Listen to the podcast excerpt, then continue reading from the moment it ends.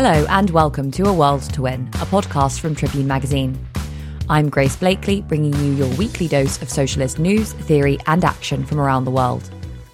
This week, I'm joined by Zara Sultana, MP for Coventry South, elected in 2019, member of the Socialist Campaign Group, and perennial thorn in the side of this Conservative government. This week, Zara and I discuss the Tories' attempts to impose the costs of the pandemic on those least able to bear them, the lessons the left can learn from Corbynism, and why we need to fight for a transformative global Green New Deal in the wake of this crisis. As always, a shout out to our amazing patrons. Your support is critical for covering the costs of producing this podcast. Without your help, we wouldn't be able to continue to bring you these interviews with such amazing guests. If you've been considering becoming a patron for a while but haven't gotten around to it, please consider doing so now just hit pause and head over to patreon.com slash a world to win pod. That's patreon.com slash a world to win pod. If you become a patron, you'll get access to exclusive content, including the full hour long episode this week and full length interviews with figures like Naomi Klein and Dr. Cornel West, as well as a chance to influence the future direction of the show and exclusive offers on merch, my forthcoming books, and subscriptions to Tribune. On November 2nd, I'll also be holding a live question and answer session for patrons only. So if you want to submit a question to me about the show or anything else, make sure you sign up to become a patron today. If you want to support the show in another way, please do give us a rating on iTunes to keep us up in the charts and share your favourite episodes on social media, tagging at a world to win pod on Twitter, Facebook, and Instagram. A big thank you to the Lipman Miliband Trust for providing us with the grant funding we've needed to bring you these first episodes. You can follow them on Twitter at Lipman Miliband. And another big thank you to Reverend and the Makers, who have let us use their track Heavyweight Champion of the World as our intro and outro music. Now, here is Zara Sultana on the government's decision to stop funding free school meals for some of the poorest children in the UK as we enter a winter of renewed lockdown measures.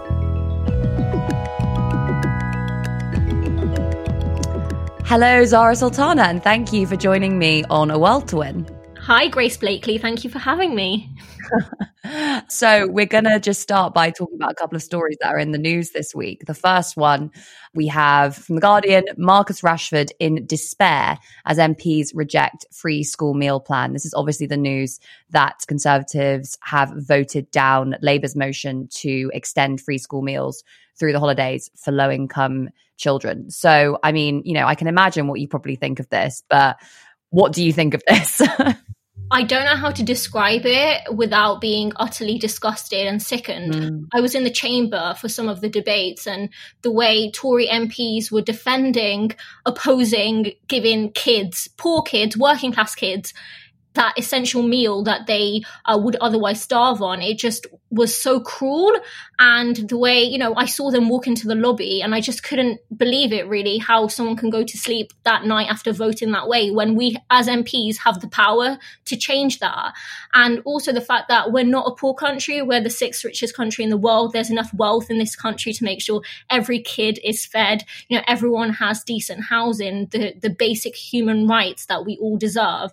And at the same time, we see this government, um, you know, shower money and enrich their friends. We've given 401. I say we, they, they have given mm. 401 million pounds to Serco for its failing test and trace system. There was 500 million used for Rishi Sunak's Eat Out to help out. So we've given Nando's a lot of money as well, but we don't have 20 million pounds to feed starving working class kids. And I think that just shows where this government's priorities are. And it's for their 1% friends and not for the rest of us. Yeah. And like, what do you think of the comments by, I can't remember which Tory MP it was, but there was one of them and the, the, same line was repeated. I was just on Politics Live by another Tory MP saying that this is about parental responsibility. So it's feckless working class parents who are like spending their money on going to the pub rather than feeding their kids. I volunteered at Coventry Food Bank, and the way Universal Credit has forced people into food banks, the way that a lot of families who actually are working families, these are people in jobs, are depending on charities and the third sector to help put food on the table, tells you that it's our economic system that simply isn't paying people enough money to survive. And to say it's parental responsibility as though parents are, you know, putting themselves in this situation where they can't make ends meet that's not something any parent wants to you know see happen. And this is where the state is meant to make sure that these situations aren't happening. And as a, as a country as a government they have completely utterly failed. And they it, it is the state's responsibility to make sure that kids aren't hungry and that parents are paid or you know working people are paid good wages. Yeah, I mean, there was obviously that appalling tweet again by Krishnan Guru Murthy saying, something along the lines of everyone who's tweeting about Marcus Rashford's campaign, why don't they just give a bit of money? Exactly. Yeah. I mean, reliance on charities and the third sector, I think that is completely the wrong answer. We pay taxes in this country, and those taxes are meant to be funding public services. They're meant to be redistributing the wealth, the wealth that working people are creating to ensure that they are able to have the things that they need, like healthcare, like like education. Um, so I think you know this charity model of uh, providing public services, I think that's something that has to be completely dispelled. Um, it's not the way we should be functioning as a society. Yeah, I couldn't agree more. The next story that we have shows, you know, the government being mean with public funds in another way. This is a story from the Manchester Evening News. Andy Burnham warns government not to play poker with people's lives over tier three restrictions. Now, obviously, this story has developed, but we saw Andy Burnham in negotiations with the government over uh, wanting extra support to support people on low incomes who face a loss of income as a result of these restrictions. The government just walked away from the table, leaving Manchester without a deal, and has now announced, Rishi Sunak's now announced a kind of extension of the jobs support scheme. But there are a lot of people saying, well, this was too little too late and it's not enough. And clearly the government has only actually responded to these pressures when it's you know, parts of London and, you know, Westminster that are um, going into lockdown. And there was no kind of consideration for those areas in, in the north that have been in tier two, tier three restrictions for a while. I agree with that. Um, I looking at the leadership Andy Burnham has shown, it's been great to see him stand up for low paid workers in Greater Manchester and the North. And by doing that, he's standing up for the rest of us because being in the Midlands, we are now seeing, you know, Coventry today has been told that we will be moving into tier two from Saturday. And of course, there's other parts of the country that have already moved into tier three. And the government has been treating regions, especially in the North and the Midlands, with contempt and essentially bullying them into accepting deals that aren't enough. How can people survive on two thirds of their wages? Are their bills going to be reduced by two thirds when they go to the supermarket? You know, is mm. the receipt at the end of that checkout going to be two thirds less because of the pandemic? No. Um, and I think it's been an eye opener for a lot of people who might have believed in this leveling up agenda that the government constantly boast about. And this really showed that they really are detached from the realities of other parts of the country. And I think it speaks to that kind of Westminster, London centrist approach that they have. Not to say that, you know, people in London aren't struggling, but more the mentality mm. of politicians that are just in the Westminster village. And do you think that as an MP for the Midlands, as you were you were saying, do you think that the government's handling of COVID, the kind of debacle over free school meals, you know, the failure to strike a deal with different regions is going to affect their support in the Midlands and the North? I would like to think that it will have an impact uh, when it comes to the elections in May next year for the mayoral elections in, that we have West Midlands as well as the local elections. But I also hope that the anger that people feel when they see the fact that we have the highest excess death toll in Europe, the fact that we've entered the worst recession on record, I hope that they remember how angry that makes them feel in 2024 when the general election comes, and that mm. you know, the sound bites that this government has been successful with so far fall flat on their face. And I, I really do hope that, you know, we win the next general election. I wanted us to win the last general mm. election. And of course, Labour in power, especially locally, you can really see the impact that makes. And it's what we need. Yeah. Um, the next story we have is from BBC News, and it's Test and Trace higher profits expected by Serco, which expects a trading profit of between 160 and 165 million, which is higher than the 135 million that it estimated. And obviously, you know, the government has hired Serco to implement its test and trace system, and it hasn't worked, has it? This is a failing company that is showing profits and um, claiming success when really um, it is hitting new lows on a weekly basis. I think it's hit a new low of 59% when Sage are telling us that we need at least 80% of um, contacts traced for it to be a viable or successful endeavor. And what they do is quintessential of um, a public sector company that's interested in profits and not public health. They're cutting corners, they're pushing down wages, all to maximize profits. And it's something that I've said from um, the very beginning that we need to put this, our test and trace system, in the hands of local authorities and local health teams because they know our communities better than anyone else. So Serco need to be sacked. And I think this speaks to the cronyism or the nepotism that I was, um, you know, I, have witnessed right from the very beginning of my MP journey, essentially, where, you know, you've got a company who has a CEO who's the brother of a former Conservative MP, and his partner is a Conservative MP donor. And she gave, you know, thousands of pounds to the Conservative Party before the general election. And then you've got a health minister who's their former chief spin doctor. And I think that web is disgusting um, and it, it, you know in in other places they might even you know use other names for it. We're just calling it cronyism and nepotism but there's a disgusting level of potential corruption that you know that's what others might call it. I'm not saying it is because you know that would make things a bit problematic but that's what it looks like. Mm.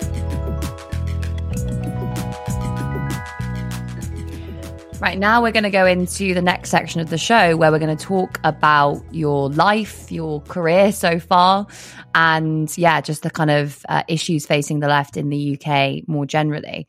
So, can you start by telling us a little bit about how you became a socialist and how you got involved in the Labour Party?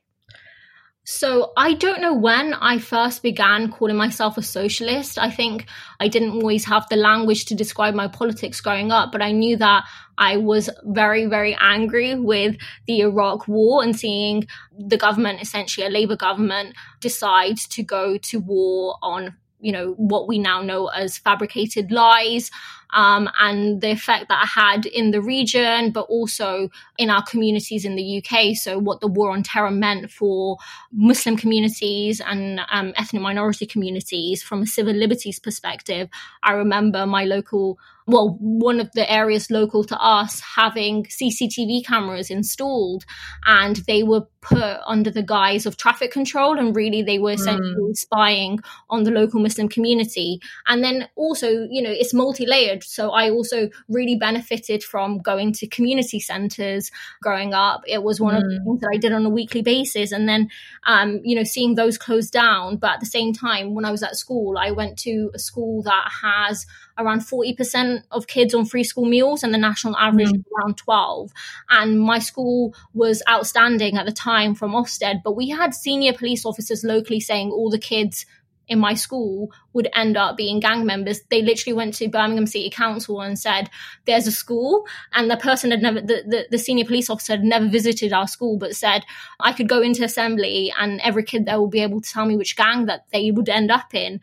Um, and then, of course, growing up just before entering university, it was when um, the coalition government had come in in 2010, announcing that they were going to triple tuition fees, and that was directly going to hit my intake going in, and I could see how politics was constantly money doing things to my generation and things that we couldn't do anything about because we didn't have the vote and people were marching. They marched against Iraq, they were marching against the tripling of tuition fees, and nothing was changing.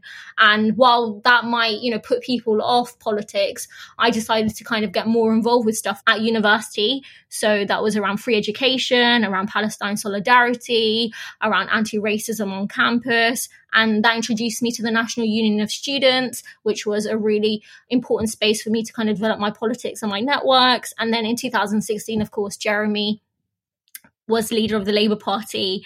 And I was a member. I'd been a member since I was 17, but I wasn't able to get involved with the party locally. But through Young Labour, it opened up this new space. And that's where my journey really began with the Labour Party. Now you've touched on this, but you know you're obviously very young for an MP. You're certainly one of the youngest MPs on the Labour Party, and you're also a really important voice for the movement.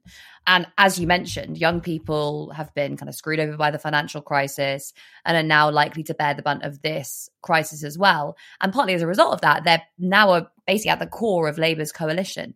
So I'm interested in how you think the party can speak to the interests of young people without losing a focus on class analysis. So, without going into this kind of intergenerational warfare type discourse, but actually focusing on the material issues that young people face.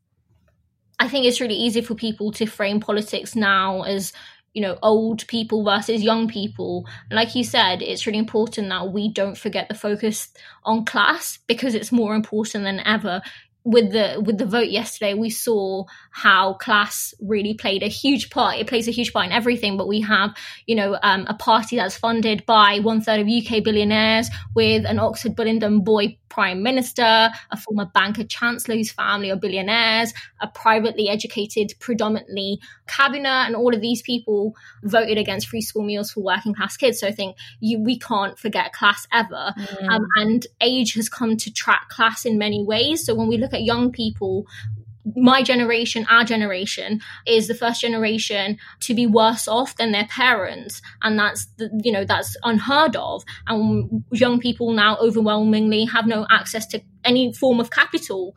And when we're thinking of you know, do they own their own homes? No, um, while more of the older generation do. And I think it's really important that we speak to that reality on the ground um, and we speak to that um, you know the loss that our generation feel. When when i graduated i found it really hard to find a job and i felt like i had been sold a dream. I was told all you have to do is get good grades. All you have to do is get good a levels. All you have to do mm. is go to university and get good grades. And then i felt i did all of those things. So where's this job that you know a well-paid job at the end of that? Where is that that that thing that I've been promised and it felt like an entire scam. And then like what added salt to the wound essentially was the 50k debt that continues to grow.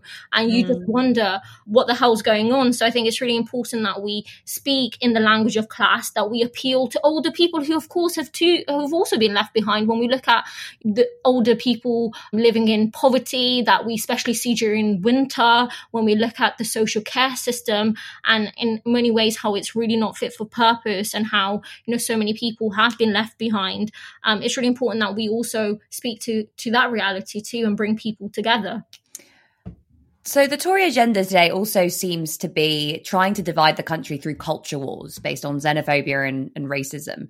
Things like, you know, trying to focus on the song at the end of the proms or Priti Patel making all sorts of horrific announcements about the things that this government is going to do to stop migrants crossing the English Channel.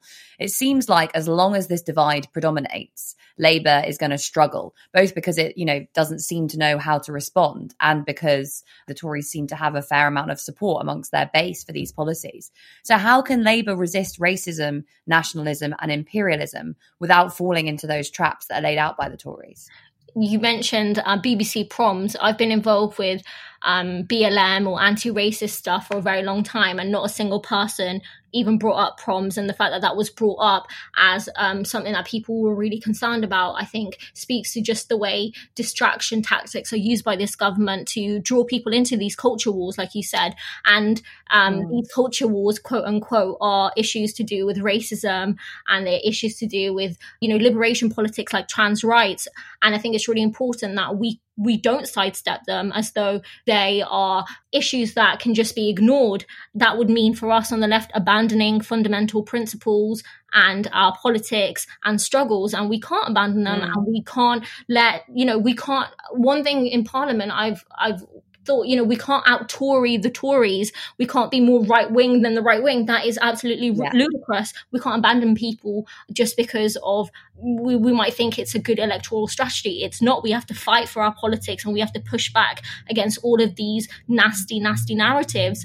And it's really important that we impose class politics into that. So we have to remind people that when they might be told that so X group is to blame for X thing, it's really the economic system that that is rigged. And it's our job on the left, it's our job as the Labour Party to provide a vision.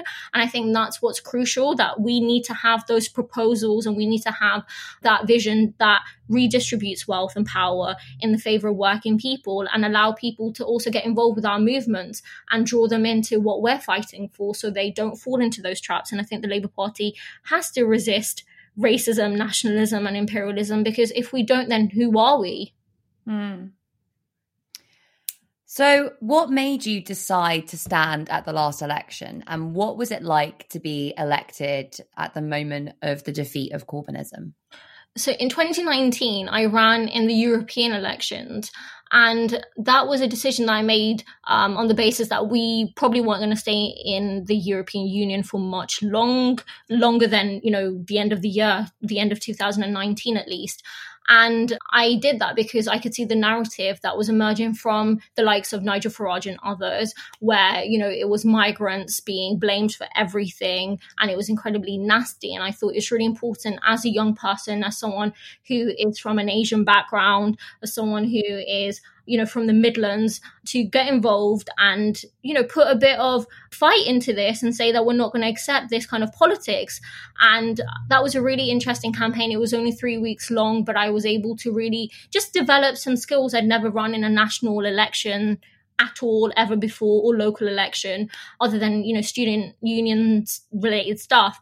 And i was yeah it just it was a really important election i thought. And we did really well in birmingham but not so well in the rest of the region. Um, and we only returned one mep that election. So it was you know the labour party took a hammering. Um, mm. and then we of course had um, the general election. And i was encouraged by comrades who told me to you know put my name forward. So I did. I kind of just have um, a habit of just applying for things or going for things, put myself forward um, and just seeing what happens.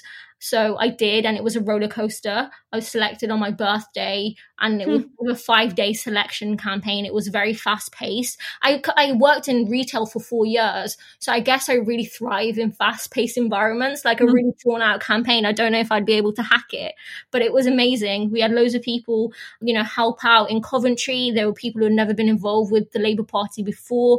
I even had friends from the International Union of Socialist Youth from Sweden and Austria who came and helped for a few a few days, and it was just really, really, yeah, wholesome and lovely. And of course, election night, I saw the exit poll. I thought I had lost.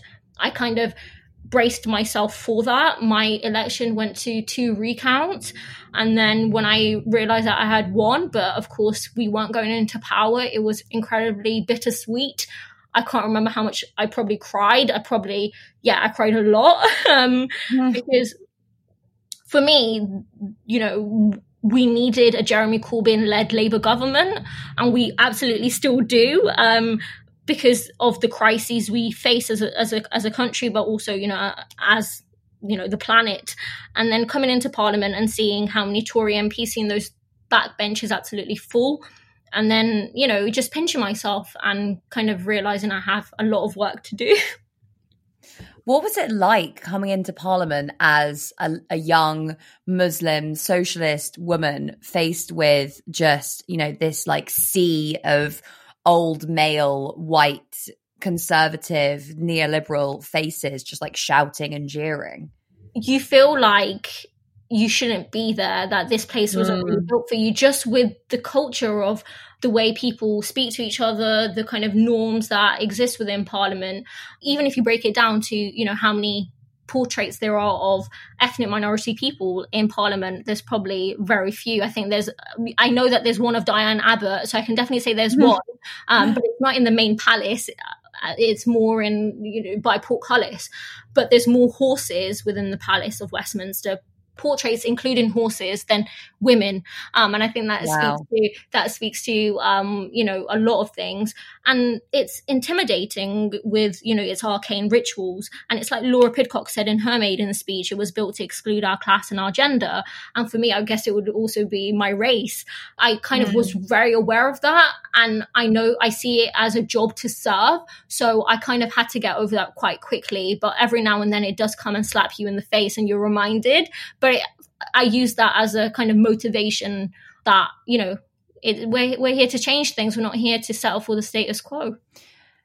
I remember when you got into that issue around the select committee um, yeah. appointments, um, and I remember thinking quite how like weird the fascination of the little political bubble yeah. that we have in this country with the just arcane rituals of Westminster. Yeah. But like, I also think, you know, to an extent, over the last several years, and obviously it's understandable because, you know, there was this big electoral project, the left has become a bit obsessed with those kind of Westminster based rituals with like prime minister's questions and debates that are taking place on the floor rather than thinking about the much wider need to build up the left in other institutions and to kind of set the agenda.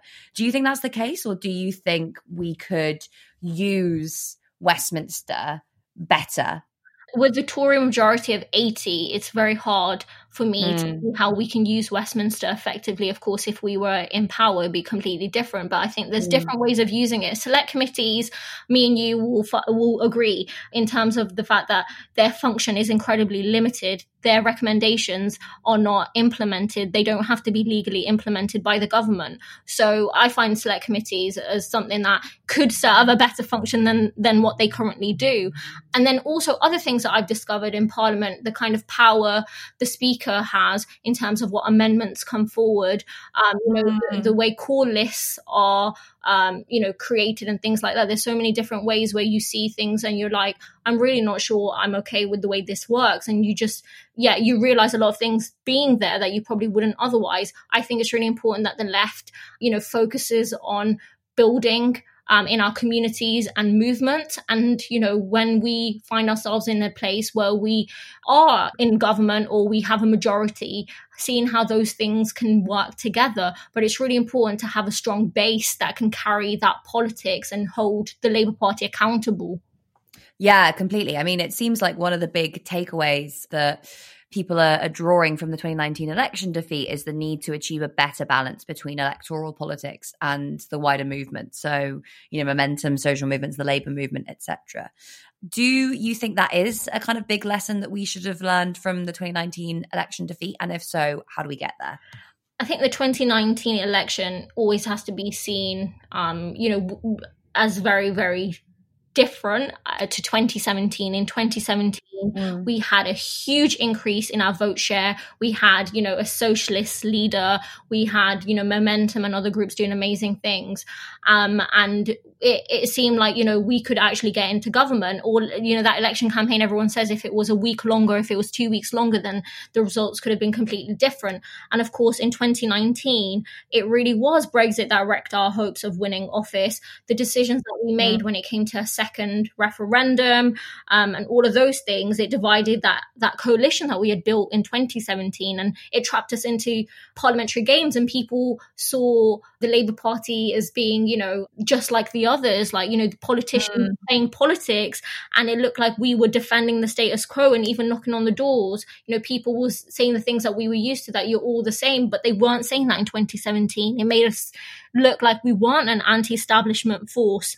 And under jeremy we really were. So i think the lesson to take from 2019 is that if we do want to transform society and redistribute wealth and power in a meaningful way then we have to embrace those anti-establishment sentiments that we know are very very popular and very common in you know all of our communities and how do you think we can do that? Because, um, I mean, obviously, we, you know, Labour seemed to be able to do that much more successfully in 2017. But it does feel like the Tory party has tried to reinvent itself around this idea of, you know, rejecting what they call the kind of metropolitan liberal elite and fashioning themselves as this kind of, you know, progressive economically but culturally conservative party whose values align with most of the population. How do we push back against that and actually say, no, these guys are the establishment? I think the, their response to this pandemic is um, something that the Labour Party has to highlight and keep highlighting because they've shown whose interest that they serve and everyone would have had experiences of, you know, not being able to get a test, not being able to see a loved one, their education being affected.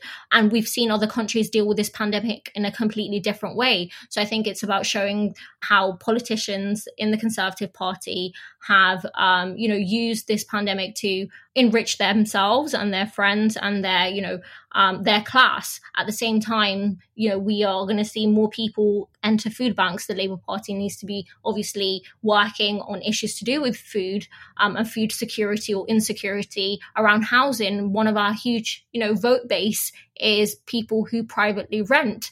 Um, and we can't mm. be throwing any of those communities under the bus. In fact, that we need to be standing with them in their fights. And I think that's the work that Acorn, Tenants Union, as well as Living Rent and all the others, the work that they do is so incredible because when people don't want to talk about politics, they do want to talk about the issues that they face. And it's something that I learned as a community organizer for the Labour Party. We need to speak to the issues that people are facing and bring the solutions that will change them, their lives for the better. You were obviously endorsed by a lot of trade unions, and as Unite withdraws its funding from the Labour Party um, and redirects that actually potentially towards some more grassroots community organisations, how essential do you think the link is between the Labour movement and the Labour Party, and what more needs to be done on both sides to sustain it going forward? I was um, proudly endorsed by lots of trade unions and including Unite. I'm, I'm proudly a Unite member.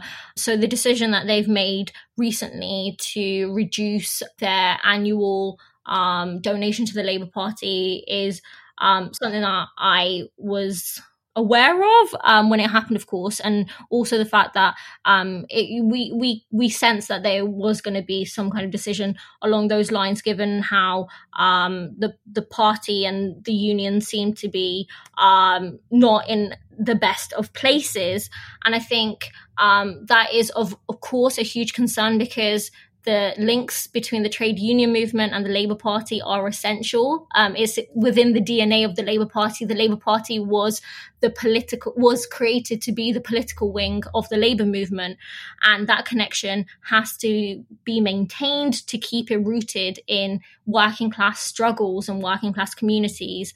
And I think it's really important um, that we remember that there's not, you know, the, it wasn't too long ago that we had um, Labour MPs who crossed picket lines Labour MPs who didn't support mm. industrial action. Um, and I think we need to always remember um, that we are from the trade union movement, we are of the trade union movement, um, and that we need to support more working class voices in the party and also focus on community organizing and rebuilding any of those relationships that are now a bit, um, you know, more difficult um, of recent times. So I think it's really, really important that we we work on that always. Your maiden speech was a really incredible moment for uh, for a movement that had become very disillusioned in the wake of the election. You spoke really passionately about the need to end 40 years of Thatcherism. Um, and I thought that was really interesting uh, because the Tory party is obviously claiming that it's been completely transformed, that austerity is over, that, you know, they're a post Thatcherite party in many ways. How do you think Thatcherism is still embedded in the way that we run the economy? I didn't expect there to be that kind of reaction to the maiden speech, and actually, some other new MPs were were politely advised to not do what I did with my maiden speech after I made it by some mm. um, more senior colleagues of ours, which I find very interesting. Um, but Mm. But I would be cautious into uh, cautious from saying too much about Thatcherism um, and the economy because I know that you could speak much more in depth. Um, but fundamentally, um, the, the point that I was making is that the changes that Thatcher had brought and made to the country had never been overturned. And I think what was interesting um, was that what I was saying was essentially what Tony Blair himself had said, what Peter Mandelson had said, and even Lisa Nandy during the leadership race. And I got way more slack and way more articles written about what I said, and actually not the opportunity to retract um, or, or, or put my defense, which again was an interesting experience as a new MP. And the point that I was just making was that the deregulation and the dominance of the City of London, the privatization of public services, the anti trade union laws were never overturned. So, how can we see that? as like you know how can we see an ideological shift have been made when those things hadn't been transformed and the fact that you know the the way the public um, sector was still seen as bad and private sector seen as good. Like these things had never really been changed. And the Labour Party under Jeremy was going to make that change, and it never happened. And we see that, um, you know, we see that Thatcherism is still, you know, not hasn't ended with the way that we're responding to the pandemic. And it's no coincidence that we have had one of the worst responses, um, and that's because of that neoliberal politics. Yeah, I mean, you are completely right. I completely agree with you about that that point that Thatcherism hasn't hasn't ended. Obviously, people got angry about it because they were like, well, you know, we had a Labour government between now and then. But as you say, Blair actively said that a lot of stuff Thatcher did, he didn't want to upend, whether that was about privatization, whether that was about failing to repeal the anti-trade union legislation, about the deregulation of the financial sector, which was actually deepened under Blair. And indeed, Thatcher then came out and said, "Well, what was your greatest achievement? It was uh, the fact that, that Blair came into power." So it just seems very obvious to me that that is the case, and it it again astounded me that you got so much flack. I, I think the argument was that was being made about me was that I was trying to say that New Labour didn't do anything good. And I actually said mm. at the time that I and my family benefited from, you know, the national minimum wage and sure start centres and the Open University was a great, great initiative. Like all of these things are good, but we need to be honest and we need to be critical and we need to, you know, look in the mirror and see what like deeply structural changes did we make? And, you know, the answer you will find. Yeah, Completely. I mean, at that point about structural changes is so important because those structural changes that we would want to make would be ones that would be very difficult to repeal. Things like the creation of the NHS, which is obviously done by a Labour government. And then, despite the fact that it's opposed by the Conservatives, you can't repeal yeah. because it has so much popularity. Like a lot of that stuff that happened under Thatcherism, I mean, particularly about, you know, the way she deregulated the financial sector, sold off a bunch of council housing and kind of created therefore this boom in in housing markets. And then obviously a lot of people who own their own homes end up becoming a real foundation of the conservative party. That's a real foundational shift in the way the economy works and we're still living with it today because like you were saying you know there are private renters up and down the country who can't afford to buy their own homes. Young people can't afford to get on the property ladder. And that is the legacy of thatcherism and it's still with us right Absolutely. Even when we're looking at the housing crisis today, we can't ignore the right to buy and what that did to the stock that councils had and how they've never really been able to replenish. And we always find ourselves going back to the policies that she brought in. Mm. In your speech, you also talked about the Green New Deal, which has been a, a, recurring theme on this show. We had Naomi Klein on to talk about it a few weeks ago, and a lot of our other guests have, have spoken about it as well. It kind of seems very clear that as we move from the emergency of the pandemic into the recovery, the Green New Deal is going to be more urgent than ever. But also, it's something that people can kind of pick up and talk about without necessarily providing the kind of detail about what it looks like. So, and you know, that means that the kind of, you know, more centrist politicians and thinkers can just take that up, like Biden, for example, and say, look, we're doing this amazing climate package. But actually, when you look down into it, you're like, well, this isn't as transformative as, as we might like. So I'm wondering what you think the Green New Deal needs to look like and how we can kind of try and fight for it as the uh, as the pandemic comes to a well, maybe not an end. It might be with us for a long time, but as the emergency comes to an end. Yes, um, when it comes to the Green New Deal, I think people always talk about the big picture stuff, um, and it makes it quite difficult for some people to maybe see how it would impact their actual daily lives. And for me, a Green New Deal is looking at collective solutions to the biggest challenge that we face as a society, and what that would actually mean um, in in you know simple ways of describing is a huge investment in public programs. So when we're thinking about wind turbines to home insulation, when we're thinking about public transport, you know, I always get really excited by the concept of free public, free green public transport and the fact that, you know, if we want people to move away from driving, what alternatives are there? How are we even, you know, going to get there? Um, and, and green industries. And I think green industries particularly speaks to Coventry and the West Midlands because they have always been seen as the centre of the car industry in the UK and how can we move to uh, greening up those industries that are you know uh, reliant on fossil fuels. So it's about reorientating the economy essentially around um, you know human need number one not private profit but also dealing with the climate crisis. And beyond that when we kind of look at what's happening across the globe, we also have to acknowledge that the climate struggle is a class struggle without borders and it's mm. working people across the world um, who face its worst effects, and that we have to be linking those up collectively um, across borders.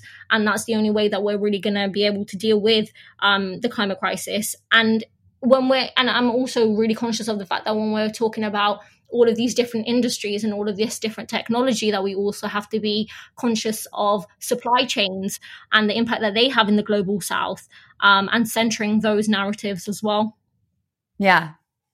As we move from the emergency around the pandemic through to the recovery from this crisis how can we as the left fight to make sure that we don't have another lost decade like the one we had after the financial crisis. So, how can we work together to push back against what we're seeing already happen, which is Conservative MPs coming out and saying, oh, well, I mean, we talked about this at the beginning, but, you know, we can't afford to give children free school meals. We can't afford to have a recovery that is going to be sustainable and just for everyone.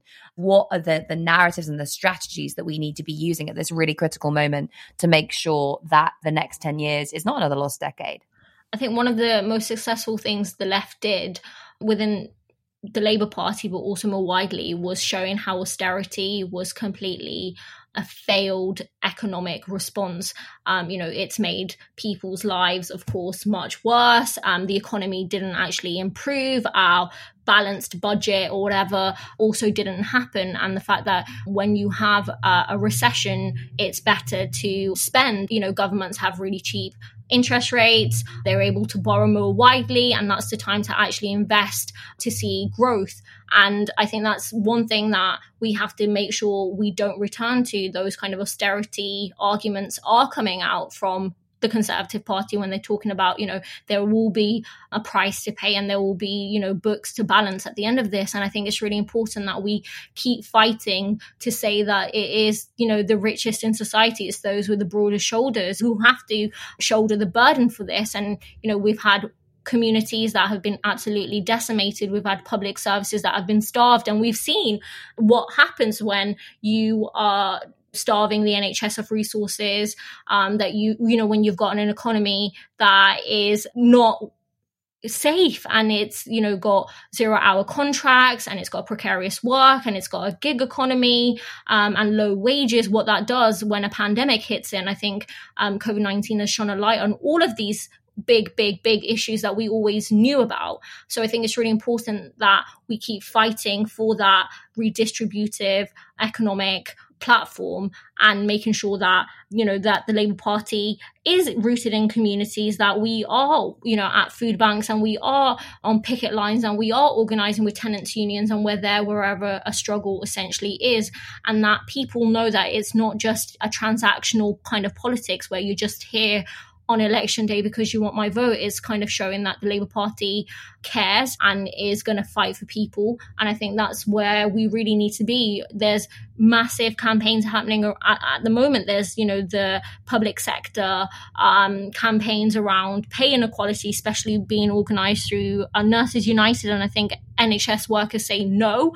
There's also amazing migrants solidarity campaigns happening. And I think it's really important that we on the left and um, within the Labour Party are organising in all of these spaces.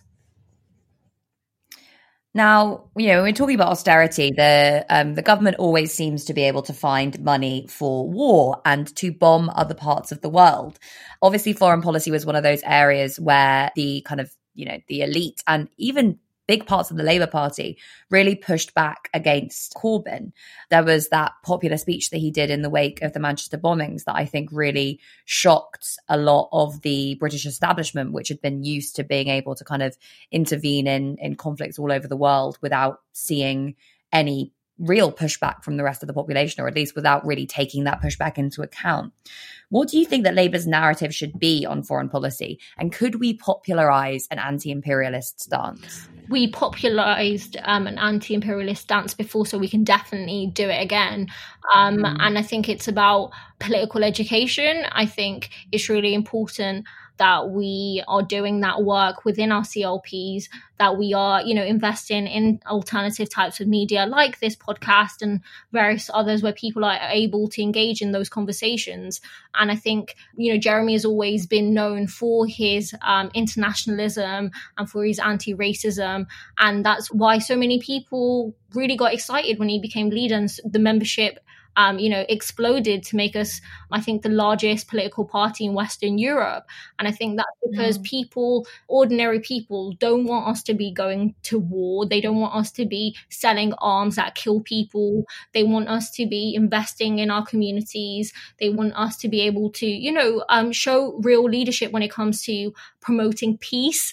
And I know that sounds super cliche, but the interventions that we have been involved with in the past 20 years, we can still see the displacement that that has caused, the instability, and then to see those people flee from them, their homes and having a government that is talking about putting warships in the channel rather than providing a safe refuge. I think that shames us um, as a nation. And I think um, we need to be fighting for a Labour Party that is, you know, pro refugee, that is, you know, pro human rights, that is anti war. What advice would you have for um, a young woman who is angry at the injustice that she sees in our society today?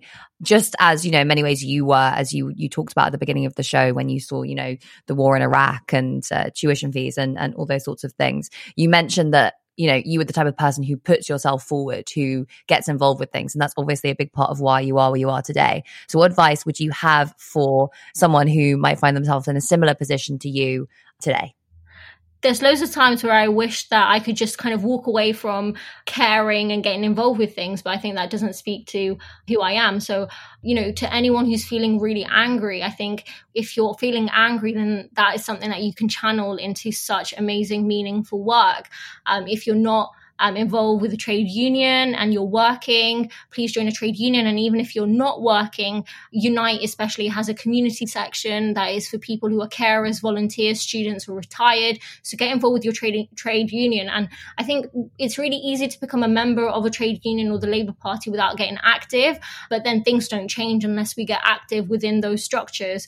Um, so you know, get involved with the trade union, the Labour Party if you're not a member, and then within your CLP. And if those things things are really too complicated to understand, you know, there's so many people out there who can break these things down. You know, these acronyms, constituency, Labour Party, what does that mean? It can be really alienating for a lot of people.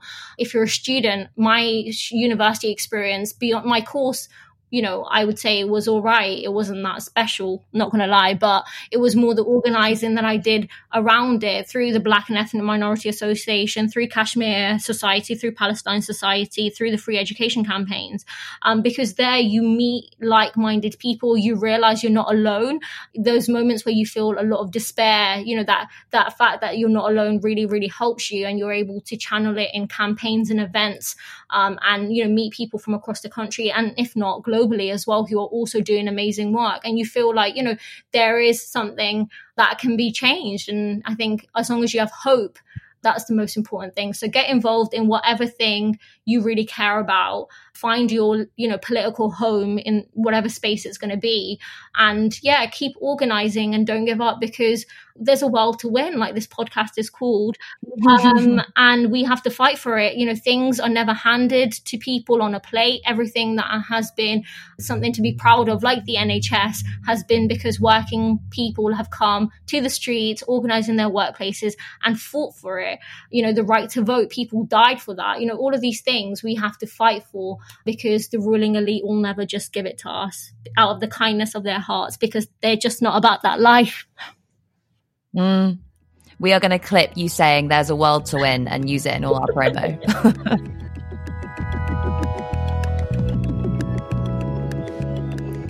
Right, so finally, we always end the show by talking about movements or campaigns that we want to bring to listeners' attention. So, are there any campaigns at the moment you can think of that you'd like to encourage listeners to get involved in? Ooh, there's a campaign um, event that I was recently involved in with uh, Nurses United and NHS Workers Say No, and it's um, nurses who are organising to, um, you know, within their workplaces, and they've got hundreds of thousands, or at least thousands of staff in these Facebook groups organizing to get 15% pay rise because they've been left out of that public sector pay increase. That's a really amazing campaign for people who are working in the NHS and those who are just supportive. There's, of course, you know, migrants organize who are doing uh, a Solidarity Knows No Borders campaign working on campaigns to end no recourse to public funds and also the right to work for refugees and asylum seekers. So I would strongly encourage people to get involved with those campaigns and also, you know, there's tenants unions that are fighting on a mm. regular mm. basis protecting people from being evicted from their homes and as furlough comes to an end and as the evictions ban has already come to an end these are really important struggles to be involved with Thank you so much, Zara Sultana, for joining me on A World tour. Thank you for having me.